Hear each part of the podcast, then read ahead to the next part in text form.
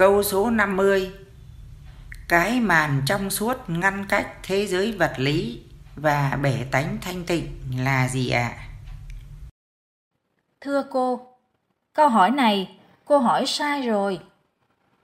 Bể tánh thanh tịnh Phật giới, cách trái đất chúng ta đang sống, 4 tỷ rưỡi cây số, thì làm sao chúng ta thấy được? Hơn nữa, con mắt thấy của chúng ta là con mắt thịt, nhìn xa tối đa là 5 cây số. Nếu nhờ viễn vọng kính điện từ có phân giải cao nhất là 2,5 triệu cây số, thì làm sao nhìn thấu về vật giới được?